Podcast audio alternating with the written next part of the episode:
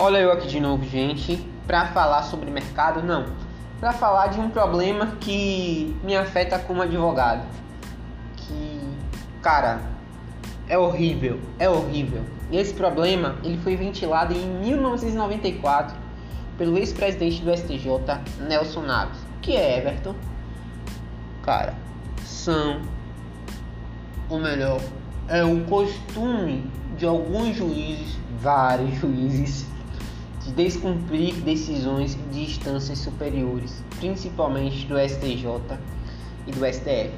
O ministro ele desabafou, desabafou mesmo nesse, nesse voto e disse assim: valeria, valeria a pena e como valeria, se é que tanto seria algum sacrifício que as suas decisões, se repetidas em torno de certa questão federal, fossem de logo acolhidas. Pelo menos o número de recursos diminuiria.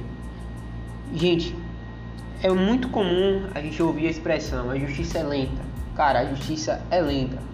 Mas existem algumas pessoas que contribuem para que a justiça seja e continue lenta.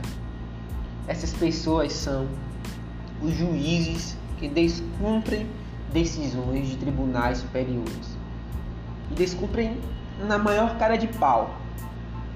Existem decisões que já estão consolidadas, mas o cidadão se acha no dever, ou melhor, no capricho de descumprir essa decisão.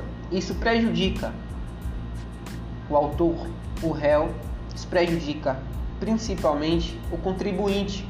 Por quê? É um recurso que está sendo desperdiçado. E nessa briga de hierarquias, quem sai perdendo é o cidadão. O Brasil não é para amadores, é para profissionais.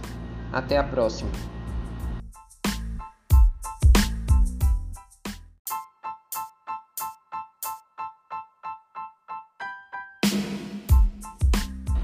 Eficiência é fazer mais com menos. Então, compartilhe esse conteúdo para o máximo de pessoas e fique por dentro do Mercado Modelo, um podcast feito por um baiano e para você.